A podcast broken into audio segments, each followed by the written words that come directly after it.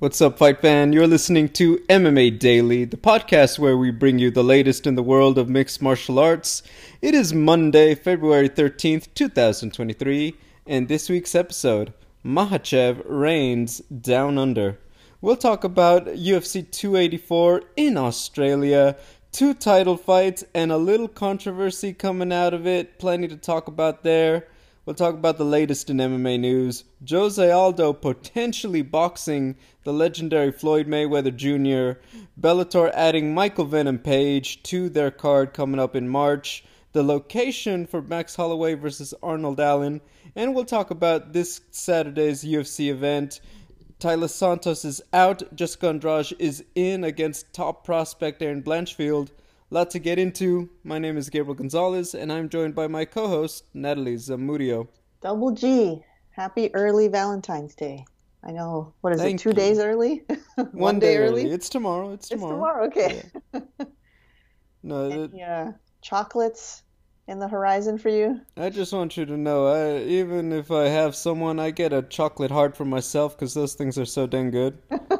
uh, uh, no I mean, shame. Yeah, for yourself. Yeah, yeah. No shame. Even if I do have someone I'm giving it to, it's like, is there someone you want to tell me? Yeah, I bought one for me too. Yeah, sorry. I didn't mean like, is someone giving you a chocolate? I mean, are you going to eat chocolates? I think course, everyone just buys their own chocolates these days. Yes, yes. No, I- um, I will. I'm sure Mr. Zamudio and everyone is No, ready to treat you well. anything. He doesn't Oh my gosh. Never has. We went to Travesty. Arby's one year. That was the best one. Um, that's the best Valentine's That's I ever had. That's true love. But it was, I mean, that's one of my favorite places to go. It was my choice, you know. There you go. All right, there you go. See, that's every relationship. It's about what you want. Anyway, we'll talk a lot about it. We'll talk a little bit of Rihanna and the Super Bowl if you want, and you So know, high quite sky. some stuff. Um, we have a lot of fights, so let's get right into it. Right, Saturday. Uh, I, I gotta say that crowd had. First off, the event played out really well on TV. It looked like the place to be. That crowd really made the difference. You could feel it through the television. And obviously, that crescendo at the end, Volkanovski walking out in front of his home country, taking on Islam Makhachev. And the two just had a very, very awesome 25 minute scrap. I thought on a technical level, you saw a really great display of full mixed martial arts striking, grappling, conditioning, cardio, strategy, uh, comebacks, rallies. Um, it, it just had a little bit of everything. I really loved watching it. Um, in terms of the fight itself, obviously you guys saw it. Volkanovski very solid in the striking, but Islam Makhachev, I think the biggest surprise, how well he was able to keep up with him at that pace for 25 minutes. They fought an exhausting bout. They really got after it, and Makhachev, let, let's be real, the last few years, he's kind of had one way traffic. He hasn't really had to get out of second gear. And I think to see him really push himself against a guy like Volk, I, I thought that was very impressive. Volkanovski obviously had some really slick escapes on the ground, really neutralized a lot of that damage that we're used to seeing Islam implement when he gets you down. I thought obviously that was a big one. But yeah, my biggest takeaway is two talented fighters. Both had their moments. Obviously, I think uh, that late takedown given in the fourth round, and then Volk just essentially has his back held for about four out of five minutes. I really felt like that kind of. Uh, uh, let's be real, that probably stole the show for it. It looked like Volkanovski was having a few words with Makhachev's corner. The broadcast called it out. But it kind of just felt like that air probably cost him late, especially when you see that Volk was really, you know, he kind of poured it on in the fifth round. I think every judge gave him the fifth, so it was like, ugh, you know, what could have been, right? But Makhachev prevails. Fun scrap. What are your thoughts? Man, I love this fight so much, and I was surprised by Volkanovski's performance. It was better than I expected, which, you know, because of who he's proven to be at 145 and what we know is of his history in rugby. Uh, and, you know, I mentioned that because of the performing at different weight classes. You know, we expected a lot already. And I like what you said about Islam having to get pushed past the second gear because Volkanovski did that and then some. what I my biggest takeaway was that Alexander Volkanovski showed all the fighters in every division that there are levels to hard work, and he's at the top. Because if you think about whatever you know how Dustin Poirier and Justin Gaethje talked about, even Conor McGregor talked about how they were preparing to fight Khabib, and when they got in there, they didn't have too many answers to the wrestling. Conor surprisingly did better than you know Dustin and, and Justin as far as duration.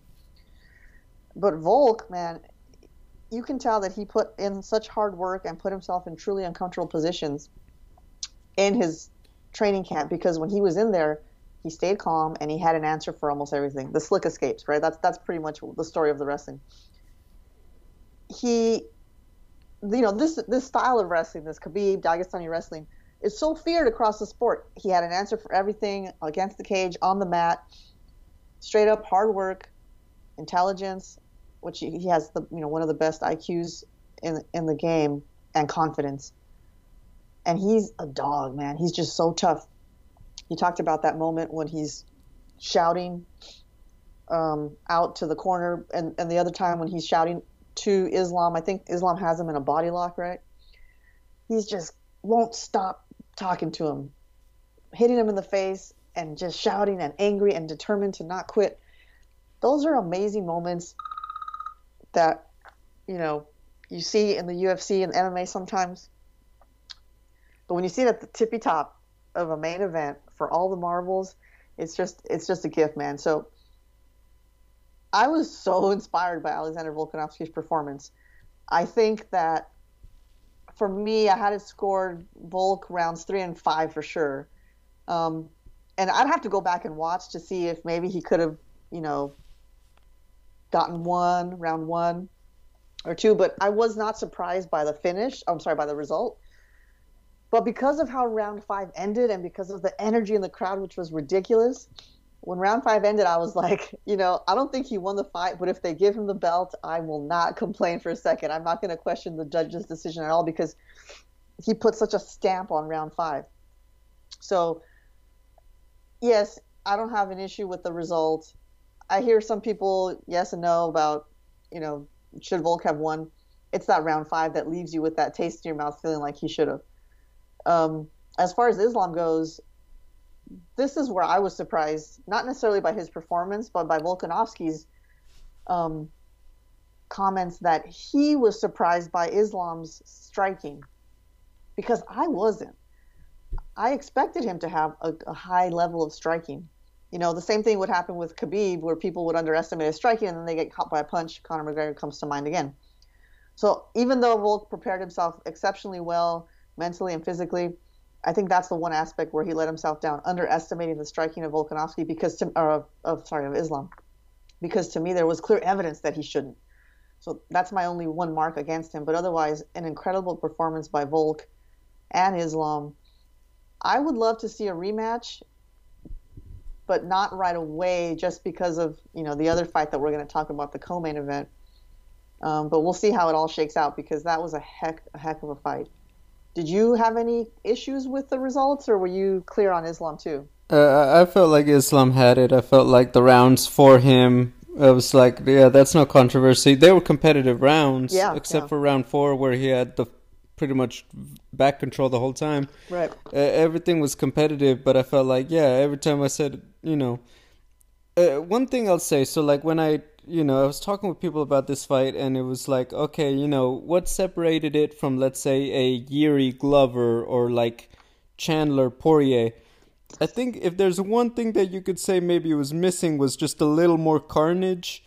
You know, I, Yeah. I think for all of that, uh, you know, there wasn't really much in the way of dramatic knockdowns. I think one of them for Islam was a slip. One, one or two times they both kind of just got sat down, but you know, like when you see Jiri just drop a Glover Teixeira or, you know, Poirier and Chandler doing that to each other, it's like, oh my gosh, you know. This one, it kind of felt like they took the shots so well. But, um, you know, and I think that that really played well for Islam because being the bigger guy, I felt like when he did get those big shots in that really slowed Volkanovski, they looked a little more dramatic. And so I think that that's really what helped. At least when I was watching it, I was like, oh, you know, like he he got those few shots in more that he needed to take those rounds from uh, Volkanovski. So that was my big thing. And then, like uh, you know, I can't really say more to the the talent showed. Obviously, we know Volk is great, but uh, you know, let's just say it. I mean, his last few opponents: Max, Max, Brian, Zombie, um, Aldo. Uh, th- these are guys who were never going to wrestle him. You know, Brian Ortega is great on jiu-jitsu. He has never been a single leg, double leg, then let me use jiu-jitsu. It's kind of more, you know, body lock, a little bit like Charles Oliveira. Um, maybe a little less effective and efficient against some of the, the competition, but th- that's Brian Ortega's game on the ground. Islam was going for him and wrestling him, and Volkanovski showed a completely different dynamic to his game that we're not used to seeing. I thought that was good. We already talked about it. The striking, Islam showed just how good he is striking. That maybe we feel like, look, he's efficient with it. Also, if he doesn't need to do too much because the takedown's right there, hey, if it isn't broke, don't fix it. I respect that. So uh, I think we got to see a lot of that, some new wrinkles from them, or wrinkles we don't normally see, and I think that was very fun. Before we talk about the co-main, I mean, okay, so elephant in the room, Dan Hooker. I think about like midnight last night on the West Coast in America. He drops a thing that says, you know, he essentially puts Islam on blast and said, "You cheated. I know you cheated. You read more." Dan Hooker says that a Islam had a nurse come in and give him an IV after official weigh-ins, the ones that are in the morning, to help him rehydrate. You guys will remember several years ago, USADA said that's a no-go. Uh, guys like Jose Aldo used to do it and all that. You can no longer use an IV to rehydrate after weigh-ins. You essentially got to do it the long way, and quite bluntly, the hard way. Water, electrolytes, eat something, and let your body do the work rather than make, you know kind of speed up the process by getting it right into your bloodstream. Yeah. Um, Hooker. Uh, okay, I have uh, everything is still very new. People were kind of sleeping off the Super Bowl and all that here in the states, so I get it. There's not a lot of details, but the rumor is that Hooker has provided info to USADA wow. saying they caught that. And um yeah, so l- let's talk about this. So there is precedent for being suspended for this as a violation. If it, okay, if it's not true, we're going to move on and we're going to talk a couple scenarios. If it is true though, because let's be honest, that's probably the heart of the conversation, this does essentially shake up the snow globe for everybody. And quite bluntly, a lot of guys are getting screwed. Yair, most bluntly, Volk, obviously, even though he would get more than likely another title shot. Um, Islam, I mean, that's just a given. It, it is a rough one if this is true. So I'll toss that to you, Natalie. Let's say by the end of next week we hear that Islam did pull something, and I've seen two year suspensions. I don't know if they've ever done a one year suspension. What do you think of this? This is, you know, very surprising news. Um, if Dan Hooker has indeed provided evidence, I would assume it's photographic, uh, to USADA UFC, and and it, you know, holds true, the, information is is real, then I would assume the belt would be stripped immediately. And as far as suspensions go, yeah, I think I'm trying to think. With TJ got two years for EPO. Yep. Um, and I don't. I, I really. I have no idea what the if there even is such a thing. You know, the policy is on specific drugs or medicine used. Um, if one, you know, provide uh, results in longer punishment than over the other, or if it's just like if you break the rule and use something you shouldn't, you get suspended six months. If um, it's this quantity, it goes to a year and so forth. yeah. So I don't have no idea, right? Um, so I think there will be a stripping of the belt and a suspension, but you know that's up to the. I guess it's up to who makes the final decision. Is it USADA makes a recommendation, UFC So decides, or USADA suspends you. It's up to UFC to say whether or not you keep the belt or whether we just take it off of you. Um, obviously, in the case of TJ, that was an immediate, you know, strip of the title. Obviously, for John Jones, right? I mean, they stripped him. Yes. And they gave it back because he had defeated a champion. They gave it back to him. So in this instance, since Volk was not the champion, they couldn't give him the belt. Yeah, I think uh, okay. So in this case, the belt would be a no contest. the The fight's a no contest, so it, it's not like he took a belt. Like for example, Jones, DC, you know, things like that. I do think that Jones was stripped because he was going to be out of action for a while. Uh, uh, what is that? I think yeah, it would have been post Cormier number one. I feel Yeah. like because then he fought OSP, and then they tried to make the DC rematch. Um, the the fact is there was levels to it, right? Yeah. Um, but yeah, I think that if you have that and you're the title holder, you lose it. Has been the precedent for over the years, especially last decade where we've seen it. Um, look, uh, obviously, if it happens, Volkanovski more than likes, likely gets a guy like Poirier or Dariush, fights for a vacant title. I would say, and I'm going to use this to segue. Yair probably waits to see what happens with Arnold Allen and Max. Particularly if Arnold Allen wins, then I could see Yair and Arnold fighting, and then we'll see what happens with Volk, right? But yeah, I can't see Volk saying no to another shot at 155 gold. Particularly how this played out, right? If it was so close, some people gave it to him. Then you find out Islam, you know, cheated the rules. Uh, all of that could happen. That's if it's proven. Obviously, this is all conjecture. Right. Um, let's talk about bluntly. Let's say that you know, um, smoke but no fire, and Islam. You know, it's all clean. Okay. Well, I, I would say that Benil Dariush. Okay, Benil Dariush should be next. He could have quite easily been there in Australia this week for this one, and I don't think that would have been controversial. It depends on how long Islam needs to recover and what are the UFC's plans. I've seen the rumors, and it sounded like Islam was told by Charles that the plan is to go Charles Dariush. In which case, does that mean they don't want to see Islam back until like October? Traditionally, where they now put the Abu Dhabi card, you know, like kind of bring him back, so to speak. Okay, I mean, obviously, I would prefer Benil gets it straight up, but all right, if that's what you want to do, that's an option. Is Dustin Poirier in the conversation? Obviously, but you feel like it should still be Benil and maybe Charles. You know, by the results, Charles beat him. Benil's on a better win streak. Okay. If Conor McGregor and Michael Chandler just have a banger and Conor wins, I could see Conor kind of leaping in there, kind of strike while the iron is hot. Sure. So there's a bunch of options, but for sure, I feel like Benil should be the front runner, straight up or with any victory. Then Poirier. And once again, like I said, only if Conor McGregor looks absolutely fantastic against Chandler should he sneak in there. But also, I'm aware, hey, it's Conor McGregor. He's the guy who makes things happen more than anyone else. So, what are your thoughts? I like Benil, but yes, of course, Conor McGregor is one of those pieces, you know, game pieces that can force you or lead you to throw out the rule book, and that's always going to, almost always going to be the case with him.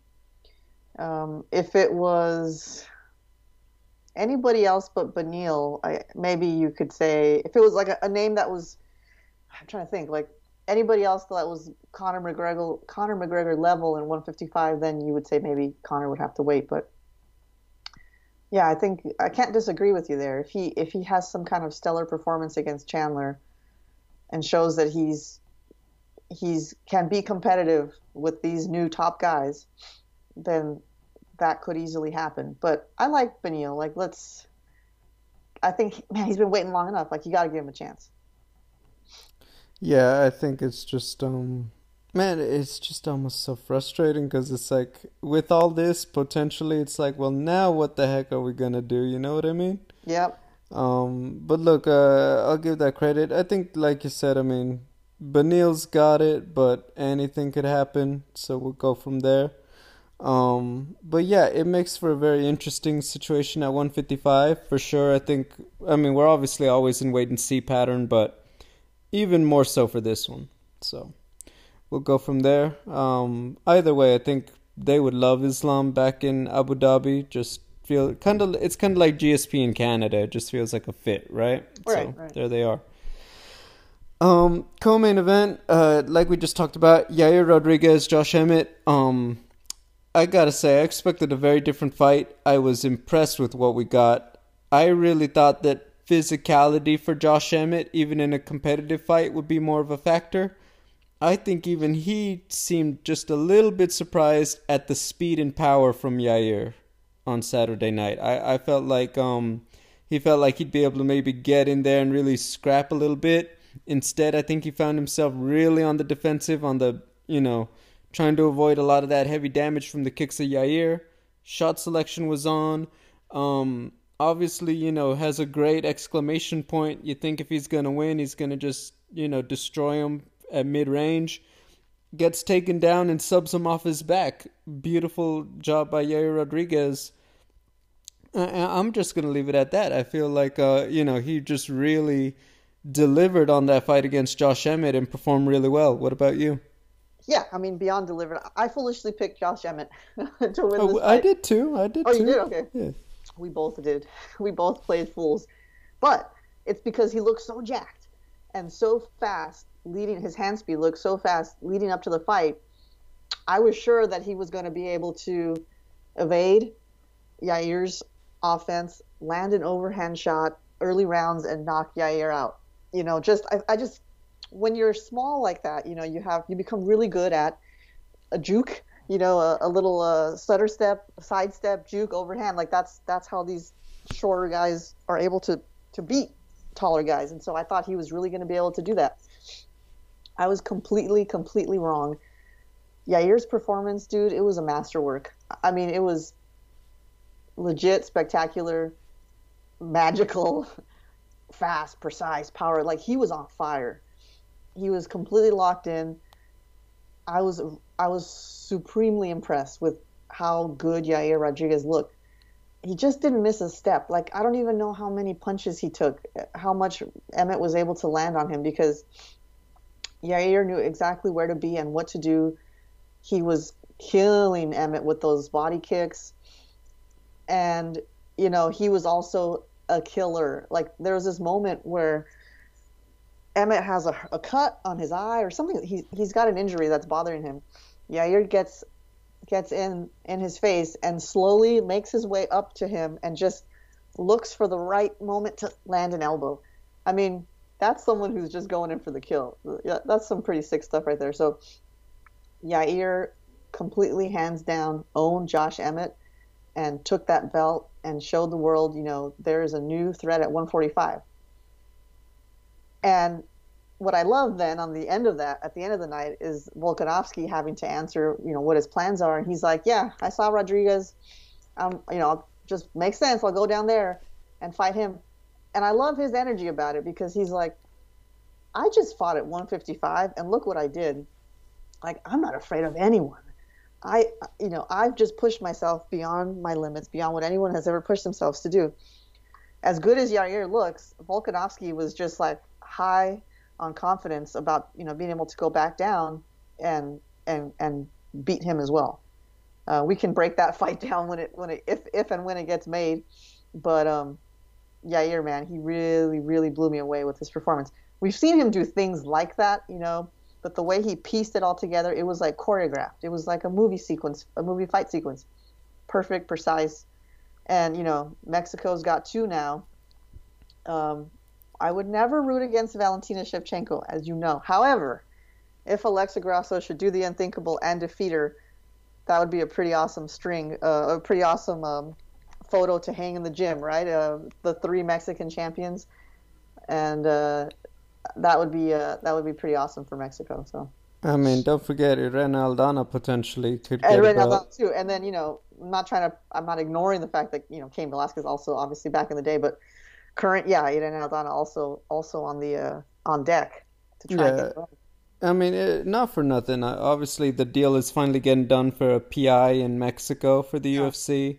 Look, they they've had several like behind the scenes like struggles. I think it was something about owning the property, owning the land, and then international rules and how Mexico does business, how UFC wanted to do business.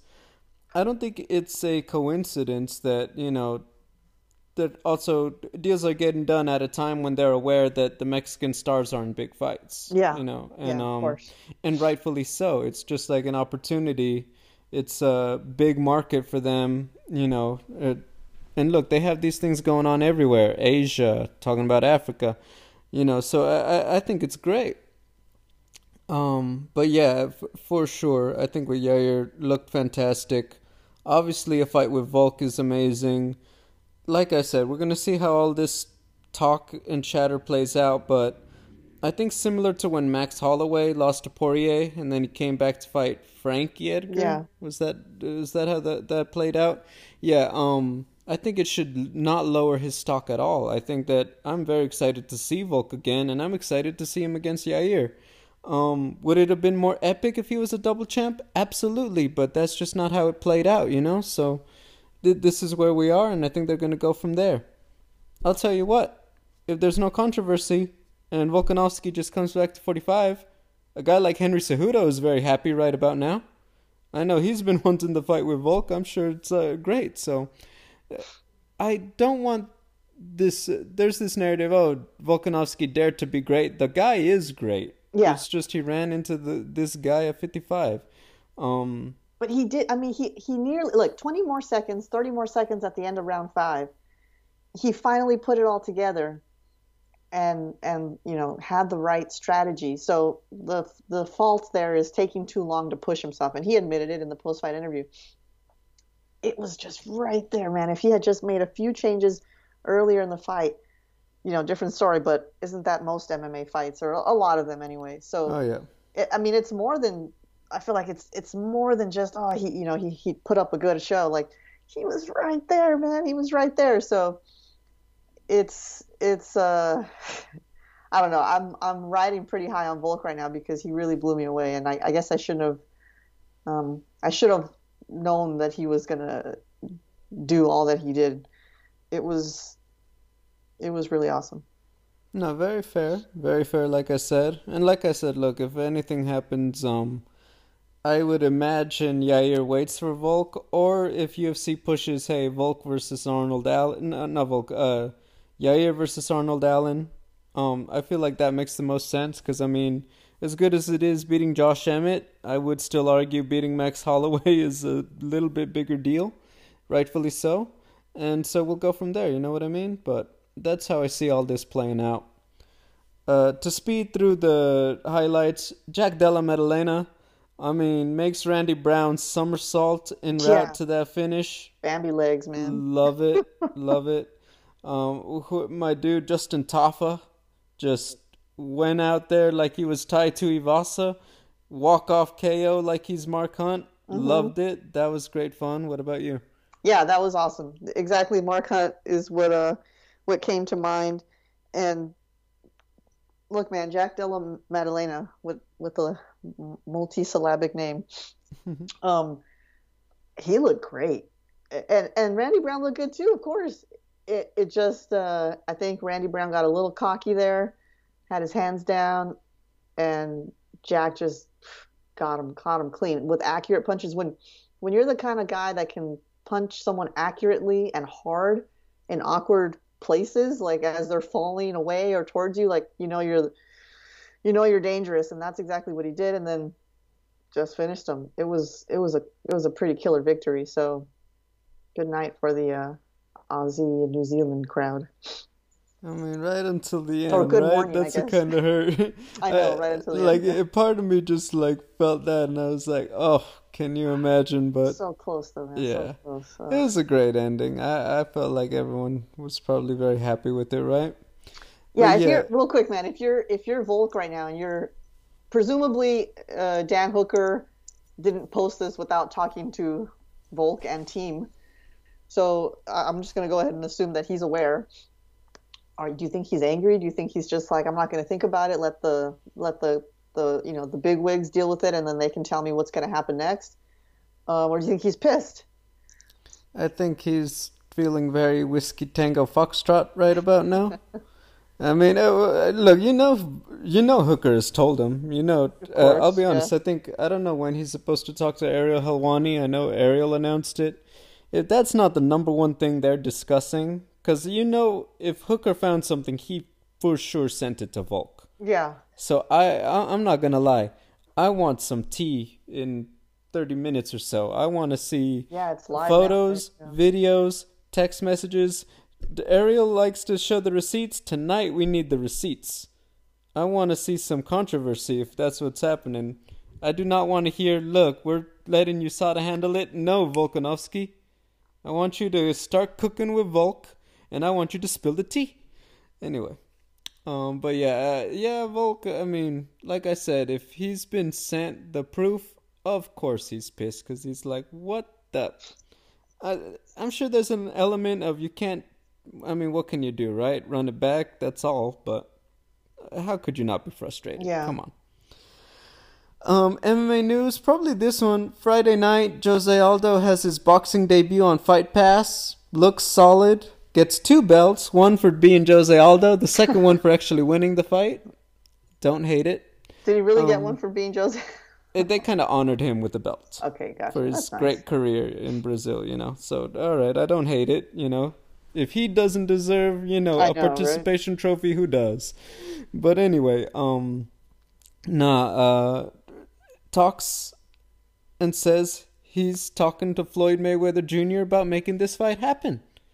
Um and quite bluntly, fewer things could make me happier for Jose. Yeah. Uh what are your thoughts on this one? the same, man. I'm thinking, look, Floyd Mayweather is like will fight any as as we've seen recently. Will fight anyone in an exhibition bout. He doesn't care. He'll just take that money, continue being Floyd Mayweather, do his uh you know his Philly shell, Philly roll, and not get hit in the face. So Floyd Mayweather Mayweather has will definitely take the fight, and for Jose Aldo, like we know what he's capable capable of. We know how his boxing has improved in the last couple of years. Like that's a great fight for him. He'll probably get a decent amount of money. And it is still Floyd Mayweather. The man is well preserved, so it's not nothing. It is a challenge. I love it. Yeah, um, obviously Mayweather, like you said, he's fighting everybody. Uh, Jose Aldo has a fight. Oh my gosh, I'm blanking on the date. He's fighting. He's boxing Jeremy Stephens, Jeremy I believe, Stephens in May. April, I think. Or May, okay. Yeah, April no, April May. 1st. April 1st. Oh, it's April first. Yeah. God dang, Jose turning these around. I like yeah, it. yeah. He's Jorge Masvidal told Helwani uh, that Jose Aldo has a plan to fight like six or seven times this year. Holy guacamole! Yeah, boxing. Yeah. All right, that's what's up. Okay, no, uh, uh, look, uh, perfect, love it. So, I mean, obviously busy schedule for Jose. Really on some nice cards too, if I must say. So, I, I think that's great. Mayweather, he has his latest exhibition with Aaron Chalmers. MMA fans will remember he fought in Bellator a few times. Um, apparently, did you remember this? He starred on what's called Geordie Shore, which is one of the European versions of MTV's Jersey Shore. Okay. Do you remember that? No, I mean I remember that he was on a reality show. Yeah. Didn't know that. I tried tweeting at him once and I tried to get an answer. So, would you say you're more Pauly D or Mike the Situation? No one really could give me an answer. Although someone, one fangirl did say Pauly D, and I'm like, with the tattoos, I get it. Anyway, um, my point though is that Mayweather is also staying busy with these fights. You have to imagine that wouldn't be a bad one. I'm gonna just say it bluntly though. I feel like Jose Aldo's on a different level than these other guys he's fought. Of course he is. It's like, and then you hear Aldo. It may be exhibition for him, but not for me. I'm Not like, for me. What? Yeah, he's gonna try to knock him out. What? So I don't know if Floyd is like, hey, this isn't all fun and games this time either. So, I mean, we'll see. But that that's what crossed my mind. But don't hate it either. I don't hate it. Um, yeah. So that came up. I do hope they get a deal done. I think that would be great, particularly if they could bring it to a market like Los Angeles. But now I'm getting greedy. Um, the next one, Michael Venom Page is back. He'll be fighting Goiti Yamauchi at Bellator 292 on March 10th. Uh, obviously, MVP fights for the first time since he fought Mike Perry in BKFC last August. And before that, he fought in MMA in May. He lost the interim title fight against Logan Storley, who fights this month against, you know, Amosov, unites the titles. Yamauchi's on a three fight win streak, and he won last August TKO against Neiman Gracie. Sorry, Neiman Gracie. Anyway, uh, Natalie, thoughts on the fight, but also now we got this four pack. You got two Grand Prix fights, MVP, and heavyweight title eliminator probably for Linton Vassell and Valentin Moldavsky to take on Ryan Bader next. What are your thoughts? This seems, I mean, I'm not like jumping for joy here, but it seems like, you know, good matchmaking sense right there. Um, did Page, he lost to Mike Perry, right? BKFC? Yes. Okay. I mean, the thing is, Michael Venom Page, he's always fun to watch. So I, I'm up for anything where, where he's on the card. Um, that's it, man. I don't have a whole lot to add. This this just seems like regular, uh, good old fashioned MMA math for Bellator.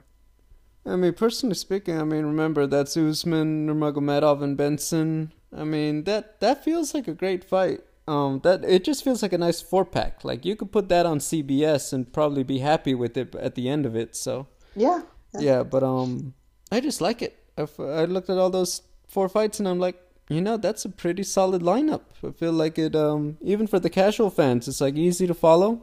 I like it.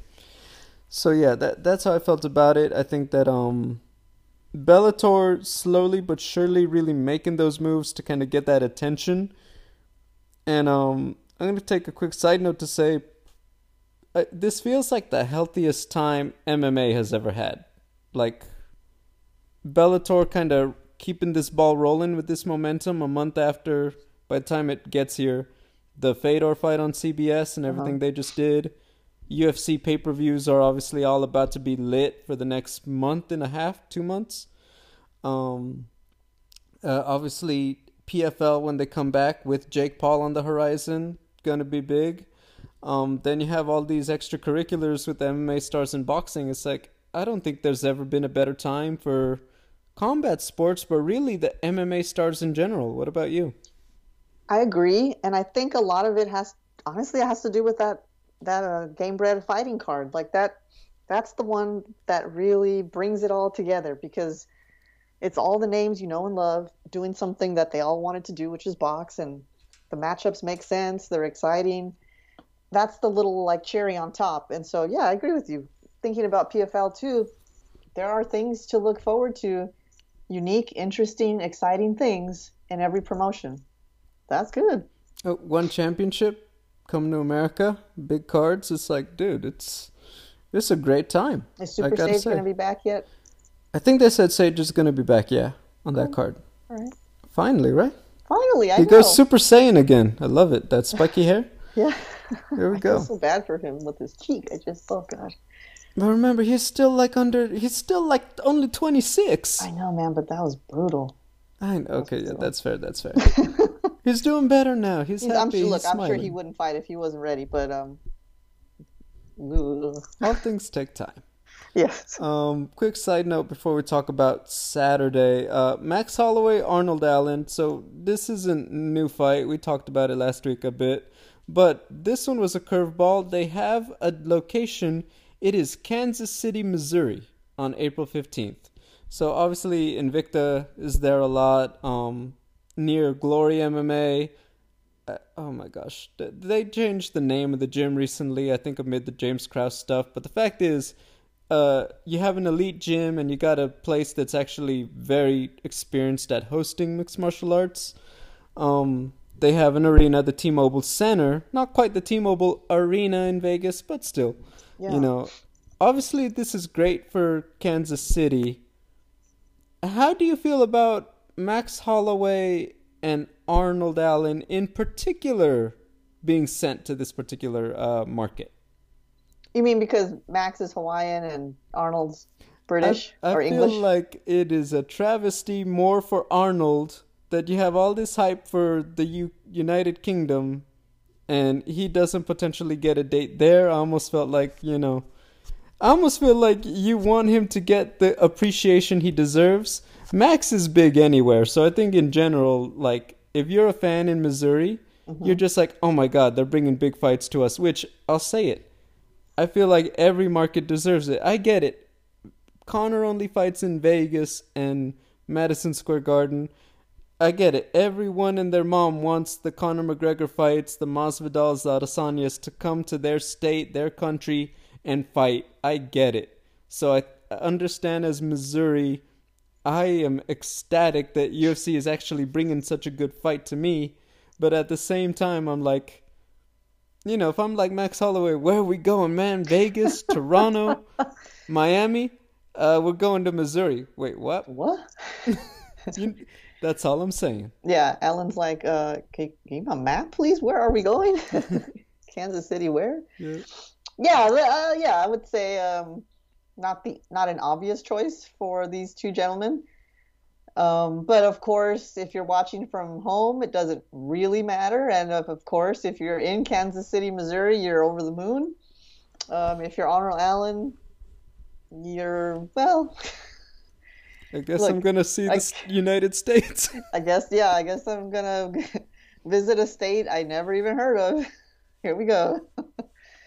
um, it is odd, but I think what it's pointing towards is what we're we're used to before the pandemic, which is kind of like what wrestling does. You know, WWE they go everywhere. They go to every state, and they take big shows to every state. And so I think the UFC is trying to get back in there with taking big shows to to um un, un not unexpected states, but to a state that's not typical Yep. for a big fight like this. Uh, recently typical It's like the circus; they do take it everywhere. Everywhere. yeah. Yeah. I think that's what it is. It's a sign of returning to pre-pandemic norm. Because I bet if you go back and look at some fight nights, you'll see that we had you know big names in in you know flyover states a lot. So um, Oh yeah, That's do, all. do you guys remember UFC Utica?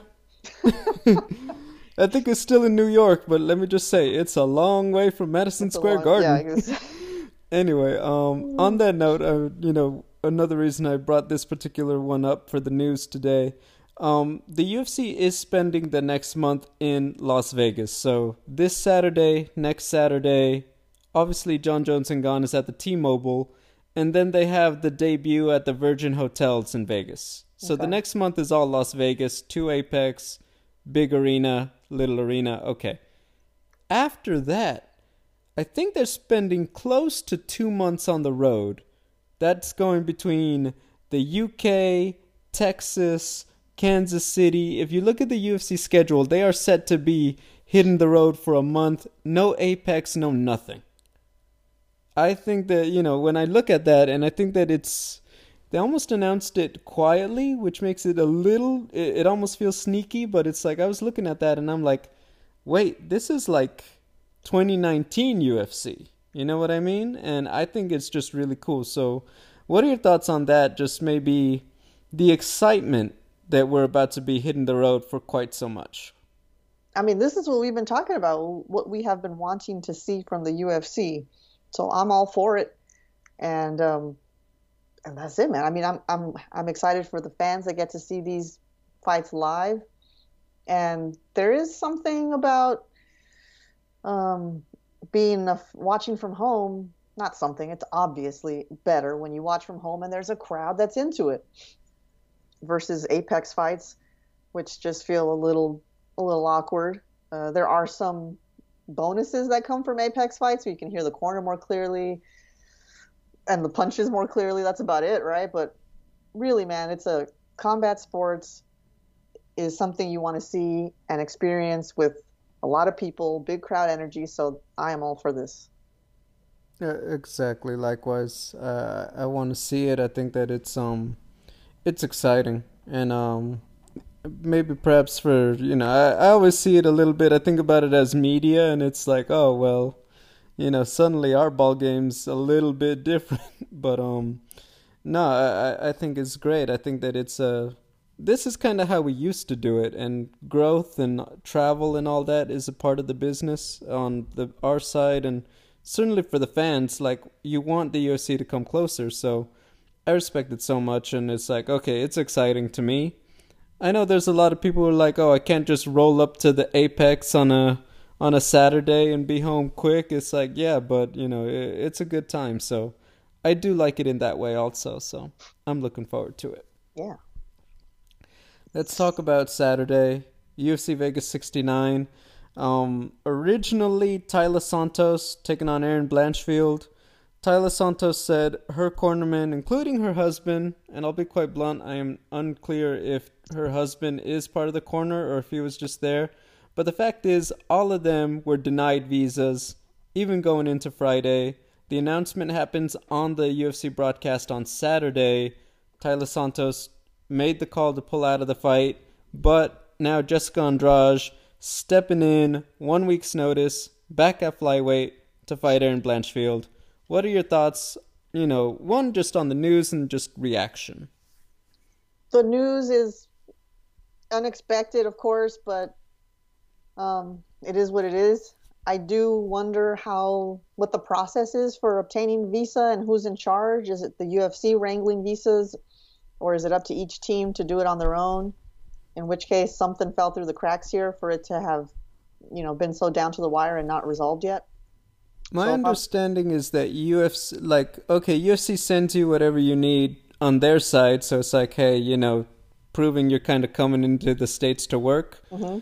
And then they only get more involved if it's like a, you know, like Darren Till really needed a visa when he fought in New York, I feel like. So then UFC will sometimes make more phone calls, but for the most part, they send you your stuff and it's like, hey, you know your office, handle it. Ah, okay. We'll give you all the paperwork you need from us. Don't worry about that. But yeah, you got to apply yourself. And then and, if it gets late for a fighter specifically, I think that's when they get more involved. Gotcha. So it was so it's up to to the fighter and the team at least, or the manager, whoever's in charge on the team side, the fighter side, to be tracking this stuff and making sure they're not, you know, missing deadlines or behind the the ball there. So that's disappointing if you're Taila Santos and her team. If I'm the UFC, I'm pretty pissed.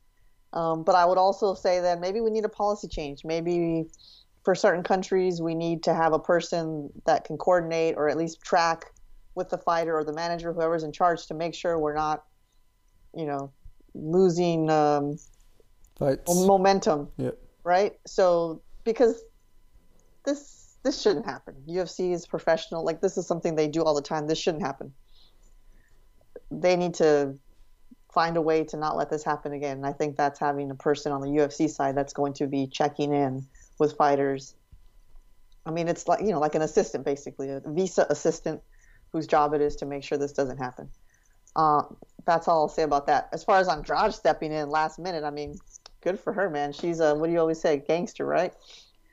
And uh, she just who did she just defeat soundly? Lauren, Lauren Murphy. Murphy yeah, yeah, just you know, punching bag um, punching bagged her uh, in the uh, in the cage there. So this is actually a really good matchup, a really good last minute matchup. They're not always this good. This is a good one. If I'm Erin Blanchfield, I'm like I'm I don't say I'm a little nervous because she's really good, but this changes things, and so she's gonna have to um, I don't know bite down on her mouth guard and get ready for a brawl. Um, so when I see this, I'm thinking, all right. Once again, it's like, man, that's gangster. Like, uh, uh, I mean, think about it. Jessica Andrade is everyone's number one pick to take to get the next title shot at Zhang Weili. Like, yeah. no, I need one more win. No, I need this, or we're waiting. No, she's on the right timetable. Um, she looked fantastic in her fight. Mm-hmm. She's been going up and down the weight classes. She's improved. Well, in, she's improved she's gotten wins since the loss to Zhang Weili. So it's like, uh, what more do you want? She's yeah. got it. Um, I did see that she was on the last fight of her contract. She did get a new deal by stepping in to the Blanchfield fight. Not that she probably wasn't already going to get a new deal, but, you know, you got to think they move things along and there's a little bit of a, you know, we will definitely scratch your back more now that you're mm-hmm. stepping up for us, right? Of course, yeah. Yeah, so I think that's why we didn't hear more talk about Zhang Weili, Jessica, because they knew that they still had a lot of paperwork. They don't want, you know, not that apples to oranges, but they don't want another Ngannou situation. You win the title on your last fight. They just don't. My point being, though, Jessica had that locked in now, on one week's notice, she's stepping up to fight someone quite bluntly with more to gain than she does. You beat Erin Blanchfield. I mean, you're the one who's fought girls at 35, 25, and 115. Yep. You know, you're taking on this girl who, you know, you were already in UFC when you were 23. This girl's still doing her thing. I think altogether you could tell. And then at the same time, it's also a big gamble. Imagine Erin Blanchfield goes out there, handles it. Then it kind of feels like, well, do you still get the title shot at 115? Amanda Lemos also has two wins since you beat her. It's like, okay, now what are we doing, you know? So it is a gamble, but once again, that kind of speaks to the gangsterness of Jessica. Yeah. Sunday morning, could she regret it? Possibly, but we'll find that out when we get there, right? So I like it. It is. But this is kind of a win-win, right, for for Andrade because whenever you can garner favor with the UFC by proving to be a, you know, I'll fight anytime, anywhere kind of fighter, which Dana White loves, it it and it doesn't matter if you win or lose in the fight where you stepped up. Um, especially for someone like Andrade who's never in a boring fight. Like she's just never gonna stand there. She's always gonna charge. So if let's just say she doesn't win, um, it's not going to really hurt her. Now, would it delay a title shot? Maybe. But the way these divisions work, usually, like she's always, like you said, she's always up there. They need a big name, someone who can do, deliver guaranteed hits. They just put her up there for a title shot. So it's like, it's not, it's, it, you know, this is a, a, a low risk situation for her. Also, my question to you is when they called her with this offer, do you think do you think she was like, hold on, hold on, let me see a, let me look up some footage of Erin Blanchfield where she was like, I don't care who it is, I'll take it. I mean, uh, my heart tells me she was like, I know who she is, let's go. But yeah, I don't think I, I know honestly. who she is, let's go anyway. I like that. yeah, I think that it's like, uh, once again, it's a bit of a, I mean, live by the sword, die by the sword. Put Mm-hmm. it simply, I will say like, stylistically, now to talk about that aspect, the fight is noticeably different. Yes, Jessica likes to get you down and do damage. Taila likes to get you down, maybe grapple more, but not afraid to do damage herself. But then you talk about height, size, stature. That is drastically different.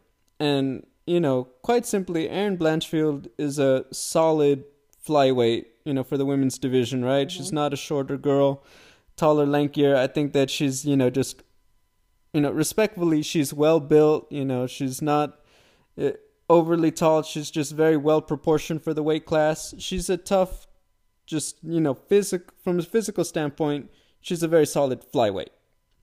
And then you talk about obviously Jessica, you know, on no camp really. I'm not saying she's out of shape, but you know, it's different Yeah.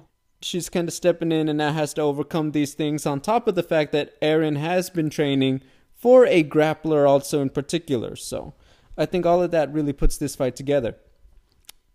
I think for Erin Blanchfield, uh, physicality early, quickly, kind of. I know that it's you almost got to get into the fire with Jessica Andrade a little bit. You got to not be afraid to close that distance, get her down, eliminate the threat of that power, eliminate the threat of her trying to get on top of you, and just really rely on your grappling. Try to pull a little bit of an Islam Makhachev, just get her down, smother her, keep it busy, look for openings. I think that that's the easiest, most efficient way to victory for Erin. Obviously, the risk in that is you got to wade into the fire with a, a woman you know is to just try to take your head off if you get close And Jessica, especially early because she knows her gas tank may not be like it is as usual. Okay. For Jessica, I think the biggest thing is just kind of like uh, with a lot of those fights, she has to be able to execute a well rounded attack. She's got to show her the hands, she's got to attack the shins, attack the calf, so to speak, you know, and then close that distance to try to get Erin down and really give her problems. Because if there's one thing that Jessica struggle with, is that some of those more technical girls really are able to keep her at bay because they're so much longer and strong as well. Erin isn't a Joanna or a Rose Namajunas.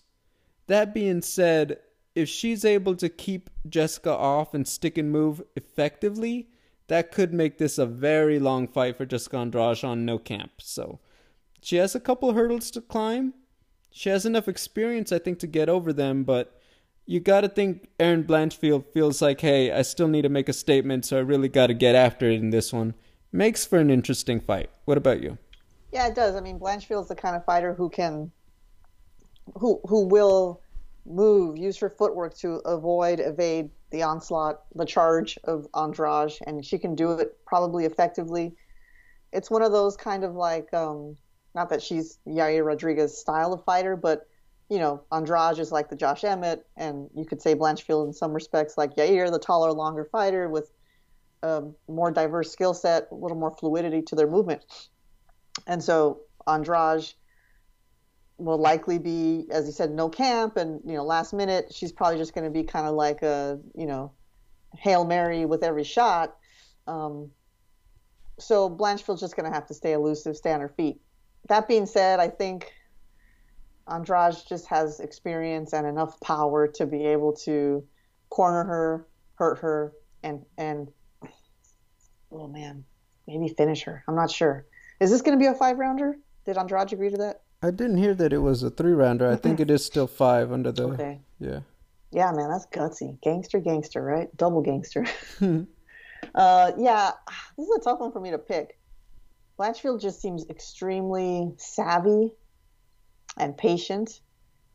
And not that Andrade doesn't have those characteristics, but that's just not her typical fight style. In fact, it would be the opposite. I think Andrade is gonna is gonna Andrade. She's gonna get in there and get after it, and I think she'll be effective. Maybe round three TKO. Andrade wins.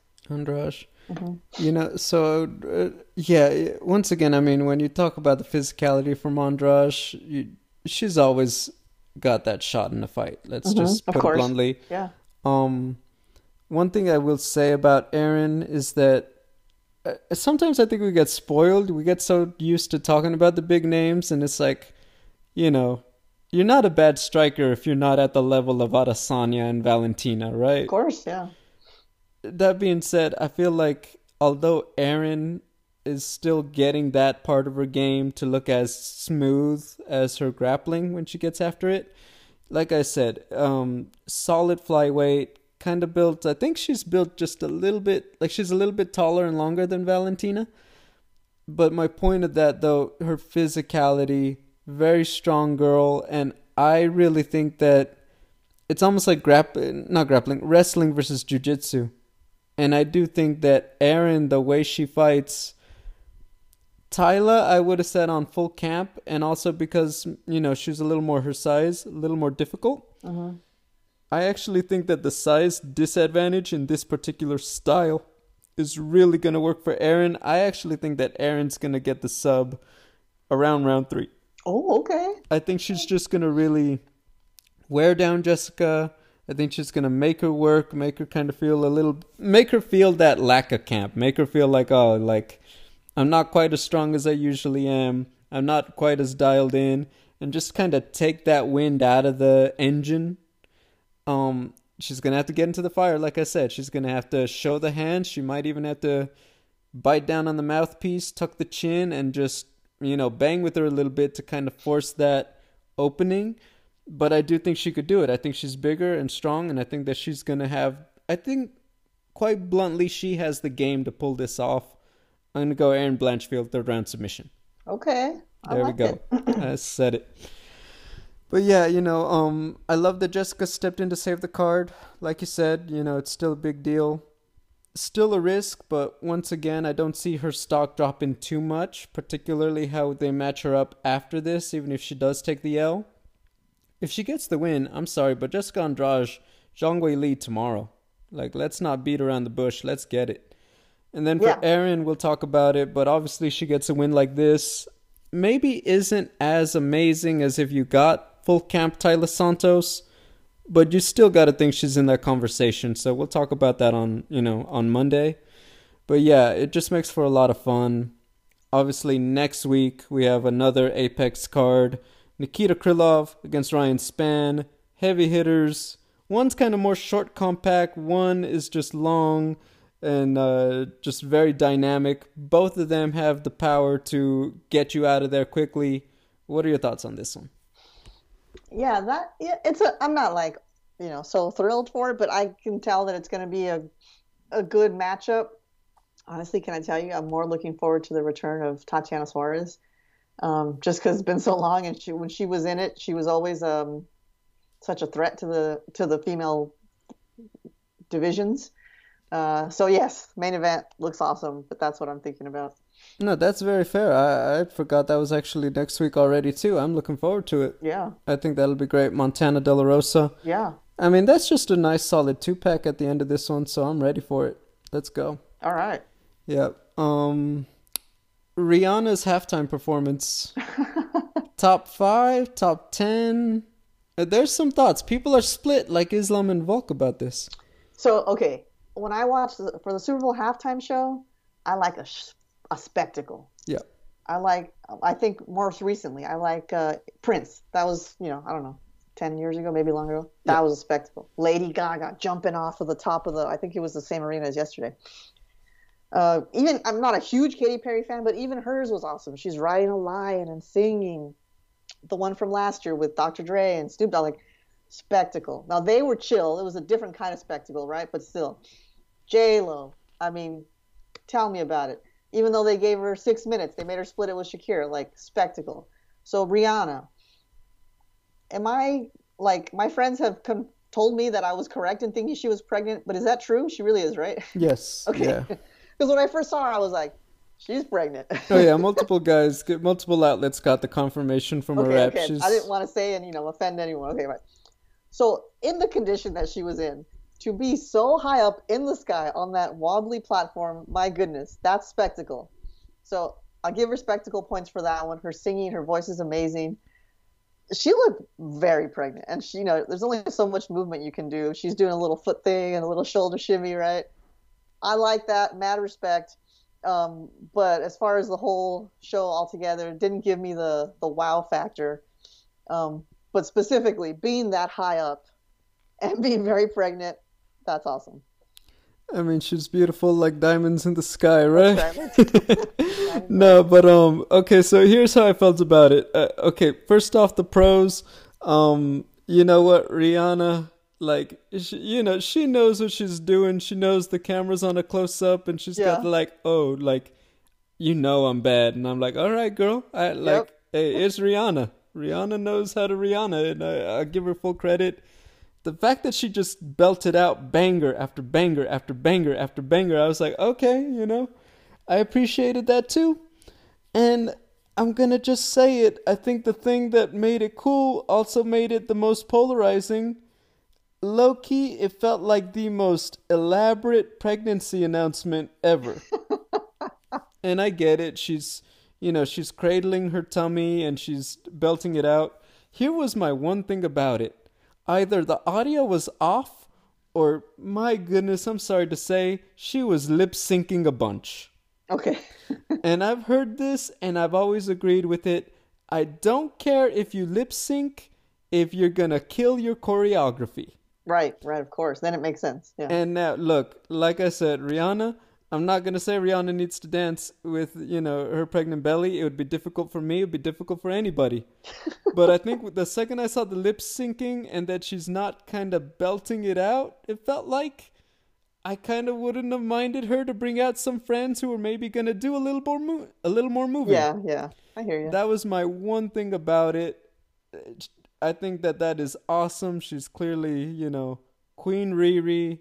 You know, you do all that, get that high up, you know, with the belly in red. You still look amazing. You still look fierce. She always does, but come on now. That red, that was awesome.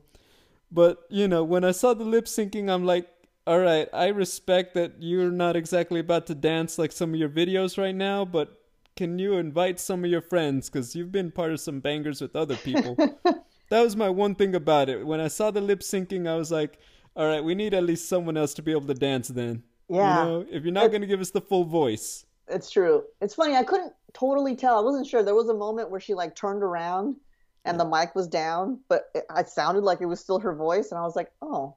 But then sometimes I could hear the background singers when she had the mic down. So and my weirdly my cable box and my speaker on my TV get out of sync sometimes. So it was a whole where I wasn't sure if it was me or her. Yeah. Um, I mean, I don't know what her months like. I don't know how many weeks pregnant she is. She looks like she's seven months pregnant or eight months. Like it is a little harder to breathe when you're that pregnant. Um, so maybe she was lip syncing for that reason.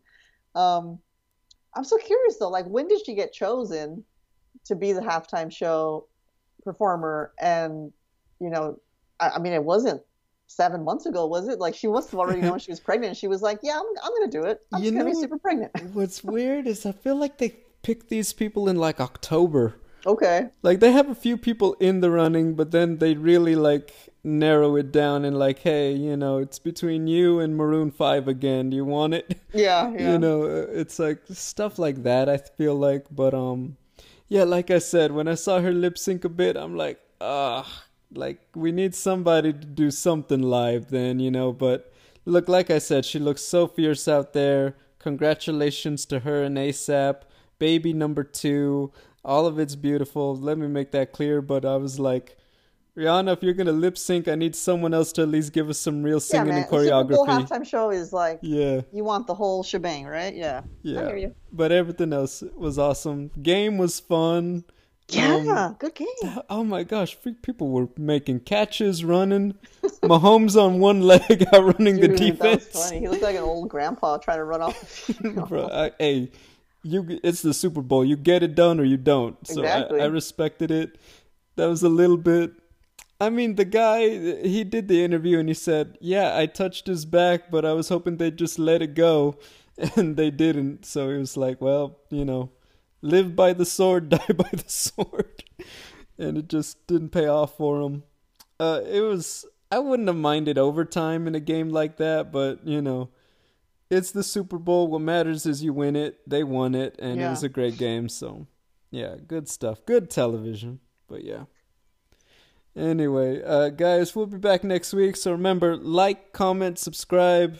Till then, have a good one.